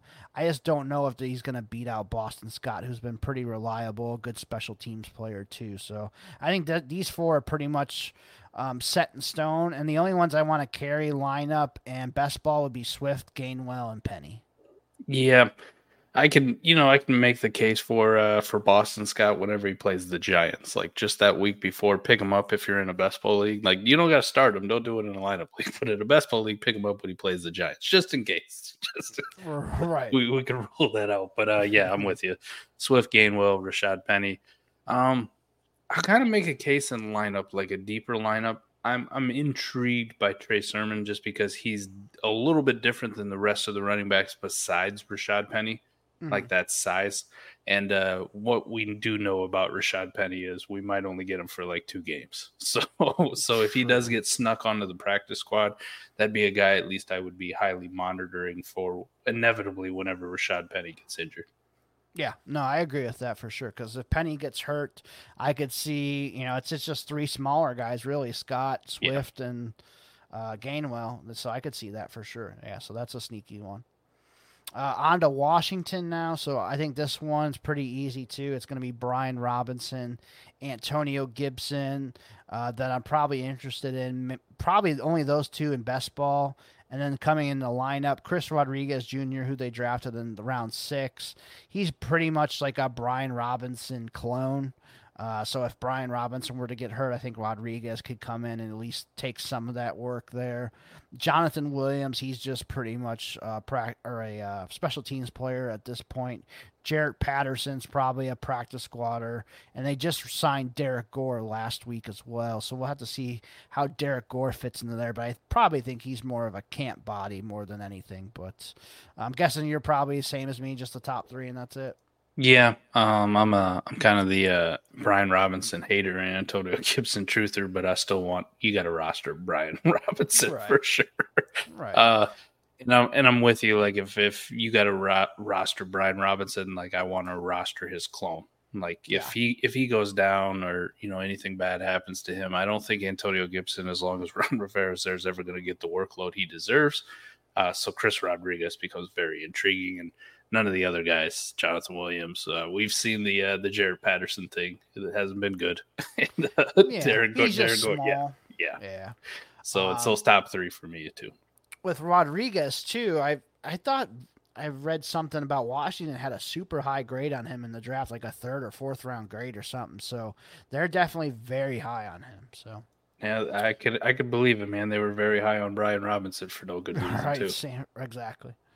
Uh, all right, on to Chicago. So right now it's Khalil Herbert and D'Onta Foreman are kind of splitting the reps as the ones. I think that's going to pretty much continue uh, there. I think that's going to be a 50-50 split. Roschon Johnson, um, he started off camp a little slow, but from when the pads came on is when he came alive. He's doing really good in the pass game, running the ball pretty well too. So I think he's kind of stuck beh- behind Herbert and Foreman for this year, but Roschon's definitely going to be somebody they count on on special teams, and he's going to have, uh, you know, he'll get a couple carries a game. So I think those three are definitely guys you want to roster in every format. And then they signed Travis Homer, and they obviously drafted Trestan Ebner last year. I was really high on Ebner. Uh, he had a really good preseason. He just got buried. I mean, they brought in Foreman, they brought in Roschon Johnson, brought in Travis Homer. They brought in three guys ahead of you that kind of just signals, okay, it might not be his time anymore uh, for Ebner. So I'm kind of thinking he's a practice squad guy at best or just gets cut. Then Travis Homer is like a third down back, special teams type player. Uh, not interested in him, but the uh, first three definitely interested. Yep, I'm with you. This is the easy one for me. I want the top three guys, regardless of format. Uh, it is like I do feel like you got to pour one out, right? Whatever's remaining in this water bottle for for Trestan Ebner. I was with you last year. I really liked him, but uh, Yeah, But he well. had. Um, I think he played Kansas City in the preseason and had some amazing plays. So I really, really high on Ebner. I know me and Scott talked him up a lot. It just didn't uh, work out for him. yep, yep. Detroit, uh, this one's super easy. Montgomery, Gibbs are going to be the 1A, 1B starters. Uh, Craig Reynolds is kind of running right now as like the uh, second guy through on uh, the second team. Justin Jackson is behind him. I think those are the only four I want to roster. Uh, kind of like how they had it last year. Just they they had uh, Jamaal Williams and Swift in the Montgomery and Gibbs roles. Uh, Jermar Jefferson, Mohamed Ibrahim. Uh, haven't really heard much about Ibrahim, and they just signed Justin Jackson ahead of him. I think that kind of put the nail in the coffin for him. Maybe a practice squad spot. Uh, Jermar Jefferson, seventh round pick from 2021. He's probably going to have to be a practice squad guy as well. So, uh, first four guys are the only ones I want. Yeah, uh, best ball leagues, I really only want Monty and Jahmyr Gibbs. Uh, I don't really care about any of the rest ones. Lineup leagues, I, I make a case for Craig Reynolds. Definitely throw him in there. And I still do have some hope for Mohamed Ibrahim, but uh, the Justin Jackson signing doesn't doesn't bode well. I don't want any part of Justin Jackson in uh in any league that I'm in though. Like I'm good. I've done this experiment. Right. Uh, he actually had a couple good games last yeah. year. Once um, Swift was getting banged up, Jamaal Williams was banged up. You know, Jackson had a couple games there um, at the end of last year. So that at least makes me intrigued by him. I was never like big on Yep. him when he was with the Chargers. I always had the other guys, but Jackson was one of the ones who always uh, made me look stupid. Oh man, I hope Mohamed Ibrahim actually does something though. I, I, it's a good story. I thought he was a Yeah. great back at Minnesota. He had, you know, he was there for like 17 years or something in Minnesota. He I think it was the uh, the measurables like really did it in for me too. Yeah. Like you always envision him as like that 220 pound hammer, yeah. and then it comes in like the dude barely can make 200 pounds, and you go, "What the? What right. the hell?" yeah. And his injuries, I think, took a lot of his explosiveness and all that too. So unfortunate. Yeah, Um, on to Green Bay now. I think this one is usually they only they only kept two running backs last year. It was just Jones and Dillon, and uh, it kind of disappointed me because I really was on your guy Iowa Tyler Goodson, yeah. and I really liked him. He's still on the team, and he's probably the best um, third running back they have right now. So we'll see if they keep Goodson this year on the team. I'm kind of hoping so. Um, but after Jones and Dillon, Goodson is honestly the only one I'm even interested in. I know Patrick Taylor's there. He's kind of um, in the mix for the third uh, running back. He's kind of a special teams player. Lew Nichols, who they drafted in the uh, seventh round this year. Obviously, they drafted him. They don't want to cut one of their draft picks. So I think he has a good chance if he shows good in the preseason. Um, and then Emmanuel Wilson and Nate McCrary, who they just picked up from the Browns. I don't think those guys have a shot. They're just kind of camp bodies. So uh, I'm guessing you're probably with me. Aaron Jones and Dillon in every league. And for me in lineup, I'll still hold on to Tyler Goodson, maybe Lew Nichols. Other than that, I'm not interested in any of them. Hundred percent. You know that I'll hold on to Tyler Goodson in lineup league, and I will stash some Lew Nichols in the hopes. And uh, best ball leagues, you definitely shouldn't be doing that. Don't, right, right. don't wait. Don't waste your roster spots. Yeah, and uh, none of the the free agents there. I don't think Fournette or any of them would would be considered. I doubt here. it. Uh, this one I could see maybe one of the free agents coming here. So this is Minnesota. So obviously Alexander Mattison, uh, 2019 third round pick. He's going to be the starter this year. Uh, Kene Nwangwu, uh, very explosive athlete, really good return man. I just don't see him as a guy that could handle like an RB two workload. Like if Mattison went down, I, he's definitely not getting 20 carries. There's no way. Um, Ty Chandler, who I really, really liked from last year. I still think he's really good. He's probably my favorite to be the RB2 here, but he's going to have to show, like he did in preseason last year, that he can earn it, stay healthy, and all that. Really like Ty Chandler. I'm keeping him in all formats. Uh, DeWayne McBride, a lot of people's favorite from uh, the seventh round this year. He's actually had a really good camp too, so I could see him having a uh, a shot. And Abram Smith just signed there. He was a uh, UDFA last year, wasn't in the league um, at all after training camp, and then he finally eh, catches on here with Minnesota. Not too interested in him, but Chandler, DeWayne McBride, Mattison, I'm interested in, and Nwangwu. I just can't get behind it. Honestly, I don't. I I don't see it. I'm sure some other people do, but I think he's just set as a return guy. Maybe one of those like De'Von Achane give me a touch or Mhm. two here and there, manufactured touch guy. Uh, but I could see like they were in on Kareem Hunt. They uh, talked to him. Like it wouldn't shock me if they came up and said, "Hey, Leonard Fournette, hey Ezekiel Elliott, you guys want to come play here for a cheap deal?" I could see it. Um, one of those guys ending up here. Yeah, definitely. I'm with you. I can see one of those guys signing. Um, as far as this one goes, like I'm interested in the top four. I will include Nwangwu in there. I've been I got way too many shares of him, but anytime you're that kind of size speed freak, like I'm highly intrigued. I don't know if he has the skills to actually be an actual every down running back or, you know, carve out a role for himself. But, you know, when you run that fast of a 40 at that size that he's at, I'm I'm pretty intrigued. So I will I will still continue to roster him until I'm told otherwise. Ty Chandler, I'm with you. I think he might be my own most owned player in Dynasty, just because he's cheap, um, and I want to see how that plays out. And uh, close second to like most owns got to be DeWayne McBride. So I will go all the way down there, and I want to roster all these guys best baller lineup until we figure out what the actual situation is. But if they were to bring in a Fournette if they were to bring in a Zeke and it's you know Mattison Zeke, I'm probably still going to roster Ty Chandler. Uh, I won't be rostering any Nwangwu, and uh, the DeWayne McBride shares would be nothing more than a lineup taxi squad stash. I agree with that. Uh, on to Atlanta now. So obviously Bijan Robinson, he's going to be the stud. Tyler Allgeier going to be the backup, and I think Allgeier is going to get a little bit more work than people are thinking too. I can still see him getting ten carries a game or so. Uh, maybe get used on the goal line a little bit. So still like Tyler Allgeier. Cordarrelle Patterson, I mean, he's getting paid like almost five million dollars this year, but I think he's going to kind of get his role changed a little bit. He's going to probably get used more as a wide receiver too. Um, sure, he'll still get some running back carries, but not as many as he's had uh, the last couple years. And then the battle for the RB four spot is actually really intriguing between Godwin Igwebuike, who they picked up a couple weeks ago, and Carlos Washington Jr. Um, both of those guys have done really, really good at camp, and it's just a running offense. So I am intrigued by both of them. I don't know if I'm going to pick them up yet, um, but I want to maybe see a preseason game or two before I pick them up in a deeper league.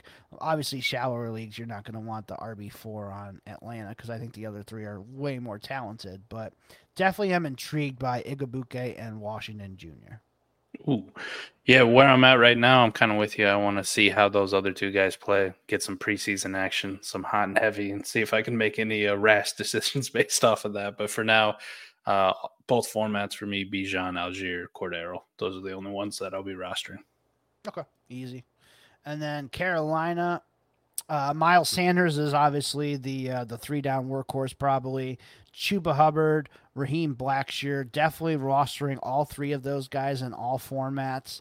And then these other two, Spencer Brown, Camerun Peoples, not really interested in either of those guys. So I think this one's super easy. Yeah, this one's easy. Those three guys, both mm-hmm. formats, I'll, I'll roster them all. I will say in best ball, you're probably less likely to roster a lot of Blackshear, just as a deeper one, an offense that we're uncertain about, but worth a shot, at least if you got the roster space to do it in best ball. Lineup, definitely all three of them, no question. Yeah, for sure. Um, okay, and then on to the Saints here.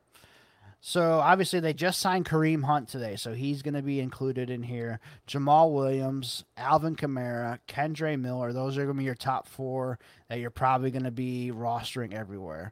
Um, how it works out, that's going to be interesting. So I still think Jamaal Williams is going to be the lead guy here early on um, until Kamara comes back from the suspension it's going to be interesting to see how Jamaal, Kamara, and Hunt work out. And you have Kendre, too. One of those guys is probably going to be inactive once Kamara comes back. So do you think Hunt is maybe just around for the first three weeks and then he, might be the cut candidate? Is, I didn't really see the details of the deal, like how much money they're going to actually give him. I can't imagine it's a lot. We had a lot of concerns about him kind of being washed last year, didn't we? And, uh, it, it just feels like he kind of fits that where it's hey Kamara's going to be gone we just kind of need another guy that we can trust a veteran presence this honestly could Eric could just be Kareem Hunt's in there for the first three weeks and it's really just insurance to see if Kendre Miller was actually going to be ready to go and give him something during that time I mean Eric I I wouldn't be shocked too if we get to you know, the last week of the preseason and Kendre Miller looks fully healthy from whatever he was dealing with with that knee injury, and he's actually looking good. That they had just cut Kareem Hunt before he actually plays a real game for Mm, him, and they go, true. "Hey, we're good. We got Jamaal, we got Kendre. We'll just find some third turd that we're going to throw off the street here."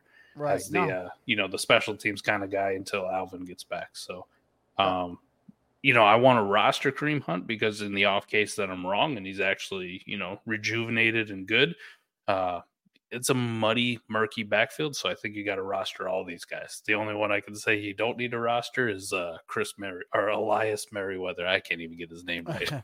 Right. Whoever the He- fuck that he's guy is. actually uh, gotten some uh, some hype too, but uh, yeah, I, he's buried. He'd probably a practice squad guy. I think what the good thing with Kareem Hunt news is people that have held on to him because I don't see many people that have dropped him so far. No. They're kind of just waiting to see where he ended up. You can maybe get something for him. I don't care if it's four a fourth round pick or some fab. Like I'm. I think I'll just sell Kareem Hunt for whatever I can right now. If I can get a third round pick, I'll do a, a backflip. Um, if I can get You'd a fourth happy. round, fourth round or fab, I'll, I'll settle for a fourth round or fab on Kareem Hunt because I think there is a good possibility, like you said, he could just get cut, especially if Kendre shows that he's healthy, ready to go, and all that. Otherwise, if they just have those three, it's going to be between Kendre and Kareem Hunt every week on who they sit once uh, Kamara comes back. So Right. I got to imagine that at least Kendre could be like a personal protector on the punt team. right. Well, we, we at least know Jamaal Kendre and Kareem or uh, Alvin Kamara are making the team right out Yes. of camp. So those three are going to be on the roster. It's just will Kareem Hunt make it or not? That's we're just going to have to wait over these next few weeks. Maybe he shows his uh, explosiveness is back after some injuries. So who knows? Yep. Uh, okay, Tampa Bay. Here's an interesting one. So obviously Rachaad White is going to be the lead guy right now. Chase Edmonds, Ke'Shawn Vaughn, Patrick Laird still there, and Sean Tucker, one of the uh, you know hy- hyped UDFA's this year. So Sean Tucker has looked decent uh, from stuff I've read. I honestly have not heard much on Chase Edmonds and Ke'Shawn Vaughn, but it sounds like Rachaad White is definitely going to be you know the main guy. He's running uh, a lot more routes in the route tree you know, pretty decent offensive line. I I just haven't really been uh, in on Rachaad White as highly as some others are. I'm a little bit skeptical. I think he's like back end RB two at best for me. Uh, but well, yeah, what do you think about Rachaad White? Because I know you've liked him and and uh, some of these other guys. I liked him, but the the hype train took off too much for me in the offseason where I was like, listen, man, it's a bad offense. he did some things. Dusty ass uh, left tackle Lenny, you know, basically bodied him last year, even though he looks slow and gross. Like, let's pump the brakes. I'm kind of like, I'm with you, man. More like back end RB2 ish. I could see it. Um, so this one, this one's pretty gross for me. Like, I already have the concerns about the lead guy. Uh, so when I look at it afterwards, like I, in best ball, I'm gonna roster Rachaad White and Sean Tucker, and that's it. And the Sean Tucker thing is just because it's a guy I like who's got some juice and explosiveness, and it's a hmm. murky backfield. Like that's the one. If he doesn't make the team or goes to the the you know practice squad, boom, done, cut, easy roster spot. I'll I'll pivot to some shitty wide receiver somewhere else. Lineup league. I'm interested in Rachaad White. I'm interested in Ke'Shawn Vaughn, and I'm interested in Sean Tucker, and that's it. I kind of just skipped over Chase Edmonds. I've seen this, and it's never gone well, so I'm good. If it's already a bad offense, I know, you know, just on the off chance, like the right process play for you guys out there listening is to probably roster Chase Edmonds in your lineup leagues. I just can't do it, Eric. If you ask Right. me, I'll have none. I, I'm good. I, I still like Chase Edmonds, but I get it. It's it's hard to uh, play with him right now. So yeah, I get it. Um, I could also see a, a world where they sign Zeke or Fournette if they can Yes. want to bring Fournette back for some reason. I Don't know Um, why those guys would want to play there though, because this team is going to be competing for the 101. Yeah, uh, Baker Mayfield does not look good at all, and yeah, neither does Kyle Trask. So. yeah. Um, okay, so on to Arizona. I kind of talked about this one earlier. Uh, James Conner, Keaontay Ingram, Corey Clement, Marlon Mack, who they just signed, uh, Emari Demercado, and Ty'Son Williams are there. Um, so they obviously just signed Marlon Mack over the weekend. I think it's not a lock that he makes the team, but he has looked good in practices so far that I've read. Uh, this team can definitely use another, probably an upgrade at RB2 because I don't know if Keaontay Ingram is ready for that role. Uh, but Conner is going to get a lot of work this year. Ingram, I still like. I'm still going to hold on to. Corey Clement, no thanks. Marlon Mack, I might have to pick some up today just in case he is the backup and he beats out Ingram. Uh, Mercado, I picked up a ton of just because this backfield was wide open. Uh, now signing Marlon Mack, Mercado probably is going to end up on the practice squad if he makes the team at all. Ty'Son Williams uh, hasn't been relevant in a couple years, so I'm not interested in him. Uh, what's your thoughts here on Arizona? Really heading into the year, I really wanted Conner and uh, Keaontay Ingram, and you guys, uh, when you did America's game, that was a long time ago. It feels like, but you got me on Demercado, so I was like, right. okay, yeah, I can get it. I can uh, I can get some hope. Then they sign Marlon Mack, and I go, shit. All right, well that's done. Yeah, that's pretty much done. Uh, the last few shares I'm holding on in lineup leagues, like they're hanging on by a th- thread. But uh, right now, as it stands, I want Conner, I want some Keaontay Ingram in best ball, and that is it. Uh, lineup leagues, I could make a case for some Marlon Mack or some uh, Demercado, and that's that's probably it. Like that's a stretch again, this is also like Tampa Bay, a team that's going to be really bad. Um, and the running back room is pretty gross top to bottom. so it's hard to roster a lot of guys off of this team. Oh, yeah, for sure. Because they're going to be bad. Uh, on to the Rams. Only a couple more teams here left. Rams are pretty easy. Cam Akers, Kyren Williams. Definitely want both of those guys lineup and best ball. Zach Evans, I haven't really re- heard too much about him, so that's probably going to have to wait to see how he looks in the preseason games. Ronnie Rivers was definitely a guy I did not like. Uh, college free agent from 2022. He did get in a little bit last year when the whole Cam Akers saga happened, uh, but he was not like very good. And they just signed Royce Freeman after Sony Michel retired. So I kind of think Royce Freeman is like a camp body type player, and I could see Akers, Williams, and Zach Evans being like the main three here. Maybe they keep Ronnie Rivers too as a fourth. Yep, uh, top three guys for me, and those are the only ones both formats that I'm interested in. So it's Akers, Kyren, Zach Evans, uh, Royce Freeman. Uh, maybe they just signed him so he can retire too. Like that's what it's going to be. You're going to have all these crappy running backs just sign with right. the Rams so they can retire. Maybe they get a tax benefit or something if that happens. right, that's great. Oh, all right, on to uh, San Francisco. Uh, very intriguing backfield. So Christian McCaffrey, Elijah Mitchell, Jordan Mason, Tyrion Davis Price. I think those are going to be the four that they keep. Um, and obviously, they always have somebody else who emerges. So they signed Jeremy McNichols. No thanks on that one. And then Khalan Laborn, uh, that was a guy that Scott really liked.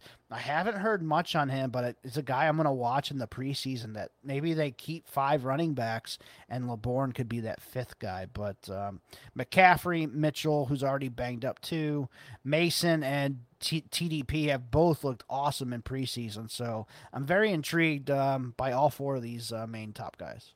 So McCaffrey for sure, Elijah Mitchell, yes, Jordan Mason, yes, for me. TDP was a guy that I'm very high on. Um, and I will say in my best ball leagues, he's one of those guys that's that is is on the thread or the cusp. Like I have a lot of them in best ball leagues, but with the uh, the emergence, especially of Jordan Mason, I I haven't heard me personally, Eric. So I'm gonna have to get with you to get back on this uh, TDP hype train. but I haven't heard a lot about TDP. Mm-hmm. I've heard a lot of good things about Jordan Mason. So TDP's been really on that threshold of me going, all right, your ass might be gone here pretty soon. But if he's doing well, yes, keep him on because I think I think this is a backfield that I'm highly intrigued in. Um, lineup league, I will throw Laborn in there as a guy like taxi squad stash, like kind of deep bench that I'm monitoring in uh in lineup leagues. In best ball, no. Like once right. you get to four deep, it's like can't do anymore. We're capped right. out, boys. right. Um, no, he's actually done uh, pretty good. Uh, he lost 15 pounds, so he went from like 220 eight, I think he was at, down to like 217, something like that, 215. He's uh, got faster, leaner, all that good stuff. So, yeah, uh, Shanahan was talking him up too. So, it's been pretty good so far. Nice. I'm back in, man. Just yeah. when I thought I was out. Right, right. they pull me back in. Um, and then let's see here. The last one is going to be The the entire room is injured. yes, the Seahawks. So If they're on the team, they're hurt. right, um, yeah. So Kenneth Walker, Zach Charbonnet, both leagues, you're keeping them. DeeJay Dallas is like really the only healthy one right now, and he's been there since 2020, so they obviously like him. Uh, they re-signed him, uh, or no, he is still on his rookie deal. So I still like DeeJay Dallas. Um, lineup league probably best ball. Uh, he's on the borderline. Kenny McIntosh, he just got hurt, um, sprained his ankle, might be out a couple weeks. This is his time to shine with those two guys hurt. Uh, but Charbonnet obviously came back, so he's been doing good. But McIntosh um, hurt that ankle. uh, But everything that I read uh, on McIntosh, he was doing good uh, before then, so I'm not too worried about him. I think those are the only four guys that I want. Uh, so Roderick Thompson, Bryant Koback. Um, those are the only guys that I really know of that are behind them that I'm not too interested in either of them. Koback was a guy that uh, Scott really liked from Toledo last year, uh, high spark athlete type player.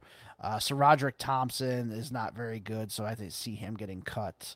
Uh, but what are your thoughts on like the main four of Seattle here? I want uh I want the the two Kennys, Kenny Walker, Kenny McIntosh, and I want Zach Charbonnet in best ball leagues, and those are the only guys I will touch. Uh, I will not do the DJ Dallas thing, unless you know we start to get some more clarity about what the hell these injuries actually are. How long these guys are going to be out. Lineup leagues, I think I could throw DJ Dallas in there, right? Just kind of as the, the stash for that point. But uh, none of the other dudes. No Sir Roderick uh, Thompson for me. no uh, Bryant Koback or Wayne Tilapia.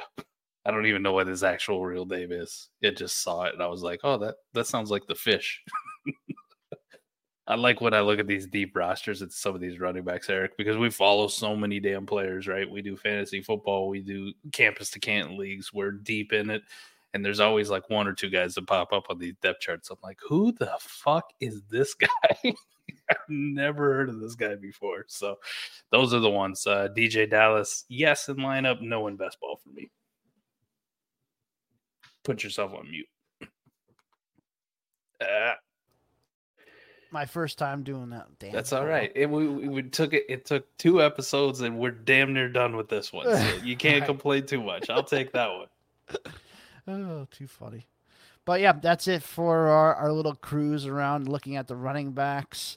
Um, still waiting on Fournette and Zeke where they're going to sign. Those are going to be interesting spots. I think one I forgot to mention was Zeke to the Chargers could be a possibility just Would because that he be knows nice? he knows Kellen Moore. Yeah. So that was kind of my little thought there. Um, I've heard maybe Fournette to Vegas as well. Uh, so that was another one I forgot can to bring that. up I can see uh, that. with Jacobs doing his bullshit right now. Uh, so yeah, it'll be interesting to uh, see these running back depth charts how they play out. I want to see a lot of these guys play over the next couple weeks in the preseason game, see how they work, see how they look.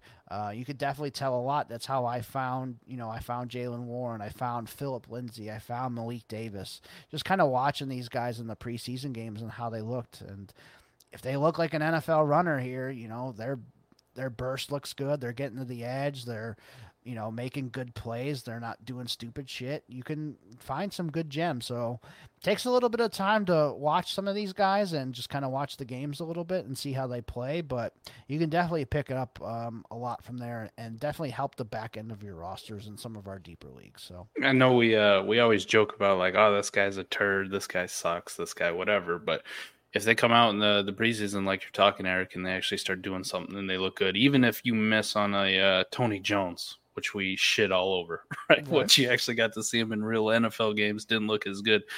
For every one of those guys you miss, man, you only need to hit one James Robinson or Elijah Mitchell. Remember Mhm. that year? yep. you hit one of these guys and you've you've you've quadrupled, five tupled, ten times to hundred times, whatever the hell it is, Mhm. on all the misses that you made, and you're gonna make all that back. So this this really important at the running back position. Now these wide receivers that we see, I know we talked and we ended the uh, the last podcast talking about Victor Cruz.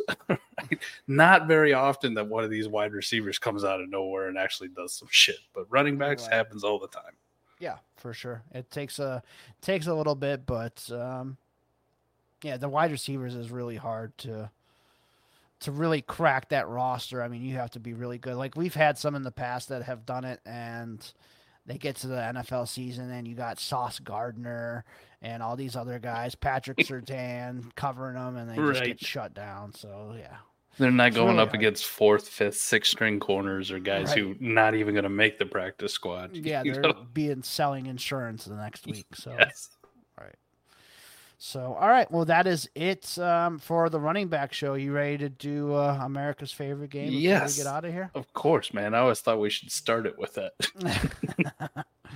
all right. Well, today is when we're uh, recording this is Tuesday before Mike goes uh, to the expo here. So Tuesday the eighth, it is the first episode of Hard Knocks this evening.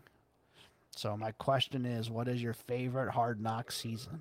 Or favorite memory from Hard Knocks? Either. way. Oh, oh, my favorite. You already know what my favorite memory from Hard Knocks is. Yeah, I gotta, we I gotta talked about this one. Grandma. Yeah, the Devontae Davis. Gotta call grandma. It's one my favorite memory from Hard Knocks. Not for Vontae or his grandma, but one of the most memorable. Favorite season. Oh, I really, I really did enjoy the uh the Gruden Raiders season.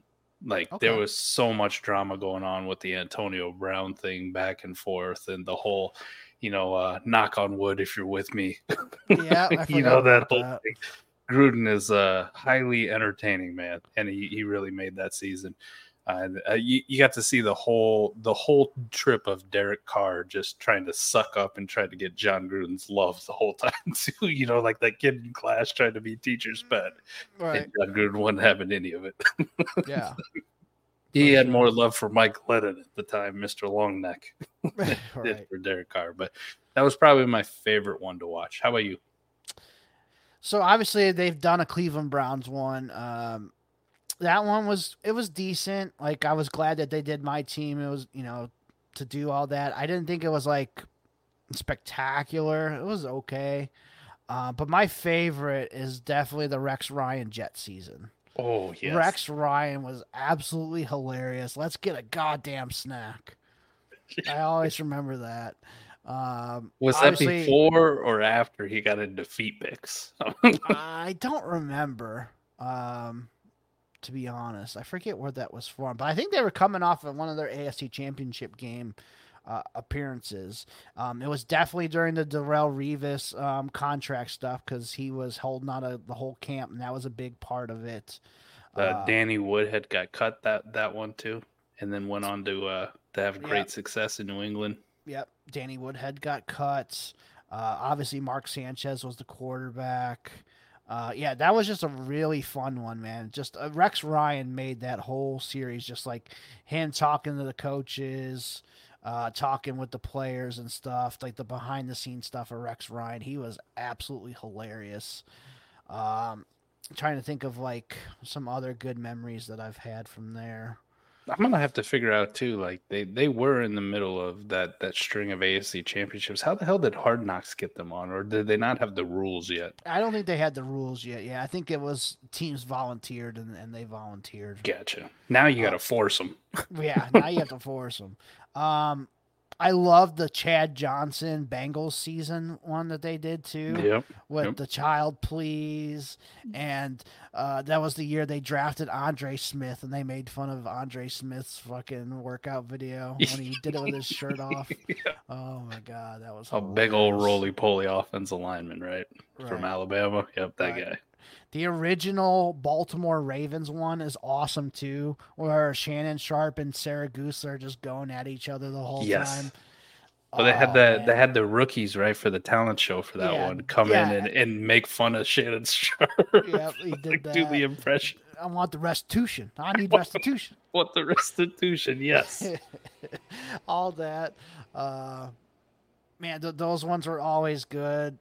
I remember the uh, the one year on the Rams when Jeff Fisher was the coach, and uh, they they he cut the dude for bringing his girl into camp and Yes. having sex with her and stuff. Uh, he got she was just visiting. the yeah, she was just visiting. He wasn't gonna stay. Yeah, yeah. Well, sorry, gotta cut you. Poor guy. Yeah. Uh, some of those cut scenes are definitely brutal too, man. Like, just seeing that. So I could see why people don't like having it on TV and stuff, man. Just all the cuts, but um, yeah, definitely some good uh, Hard Knocks memories. I do, I do like the show quite a bit. Uh, but yeah, I would say Rex Ryan and the Jets definitely my favorite one. Yeah, I I always got into the hard knocks just because there's nothing else going on. You know what I mean? And Yeah. it's you're you're so you're so depraved of football that you'll take anything you got. And I think that's also why I've never really gotten into the in season hard knocks. You know, they've done the Cardinals Yeah. and they've done the Colts now, and and I just I never really got into it just because you go eh, like I already got it. The I already one- got football. I remember All or Nothing. Do you remember that on Amazon? yeah, they did the one with the Eagles. I got into the- that one, but the that Eagles, was the Eagles one was really good. They did a Cowboys one that was really good. They did a Cardinals one that was really good. The Cardinals one I, I enjoyed a lot. They did one with Um, Michigan too. They followed hard. yeah, they did a Michigan one. They did a Formula One one. They did a Toronto Maple Leafs. They did um, soccer one. Uh, so yeah, they, they they don't do those anymore, which sucked. But um, yeah, those, those those ones were definitely uh, some good ones. I'm uh, excited to see Aaron Rodgers on on this one for sure. See how that goes. So All right, first episode tonight. I got too many mind warps to watch, but we'll definitely get it on one of these trips Yeah. here. there you go. Make sure Adam records it so you can watch it at his, at his house. That's right, buddy. No, I, I love it. I think too. Uh, you just speaking of it, like I got to buy, uh, you know, a subscription to HBO or now it's Max, Yeah. whatever that is, right? So you can watch it. And it's a it's a yearly tradition where I re up my subscription to. You know, I don't have it all summer because I don't give a shit. I'm doing other things, and then Hard Right. Knocks comes, I get it. But one of the other things is is uh, I think the the second season of uh, Showtime or Winning Time, the the Los Angeles Lakers Oh, yeah, series that they did is coming out here shortly too. So I'll be binge watching the shit out of that too. Nice. There you go. Yeah, I never got into that one. I didn't have HBO at the time, but uh, oh well, now that you're gonna get it to watch Hard Knocks, you get some free time. Watch the first season of it. It is very very good. Jerry West. Uh, Jerry West. I see why he almost tried to sue him or is in the process of suing him because he's not portrayed very well. oh jeez. Okay. Definitely. I'll definitely check it out. But uh, yeah, until uh, next week for episode three, I am your host, uh, Eric Vanek, and find me on Twitter at Eric Vanek NFL. And you can follow the uh, podcast at America's Game Pod on Twitter as well. Make sure you guys, if you want to watch this in podcast format every week, South Harmon FF on YouTube. Make sure you check that out. Um, it'll be posted on Thursday evenings once Adam gets all the editing done and all that. South Harmon website. Make sure you guys check that out. SouthHarmonFF.com. The Mind Warp series is there. Koopa's uh, WoRP Tool is there. Great, great stuff. Uh, highly recommend it for your leagues. It's going to make you a better fantasy football player, better dynasty fantasy football player. So make sure you guys uh, check both of those out. And then, Mike, go ahead, close it out with anything you got, man. Oh, the, there's so much happening on the website. We're going to have articles soon. We're going to have uh, a few people that like to write. Eric's going to be doing some stuff over there. We also got that sleepier. I know it's not for MFL, but for all your sleeper league, sleeper league management. So as we're talking about all these running backs in here, you can go in and plug in your your team name. Mhm. It'll pull up everything you got on the sleeper, how many shares you have of them, where they're at. You know, if you needed to cut or if you wanted to go and see if you can sneak some that were on waivers. Perfect thing to do. Uh, it's getting crazy, and the fact that we are going to have the expo here, I'm going to be leaving here in about an hour and a half, and then driving to the airport, and it's just going to get even more ridiculous. And I'm very excited on where this is going. We got Eric aboard now, and uh, the outreach outreach has been fantastic. South Harmon's ready for liftoff, man. And Eric, I'm glad you're a part of it, buddy. Like I, Yeah, me too. I- Awesome. we need we need that third musketeer. You you can be D'Artagnan if you want. I don't give a shit. I'll be whoever the hell the other French guys are.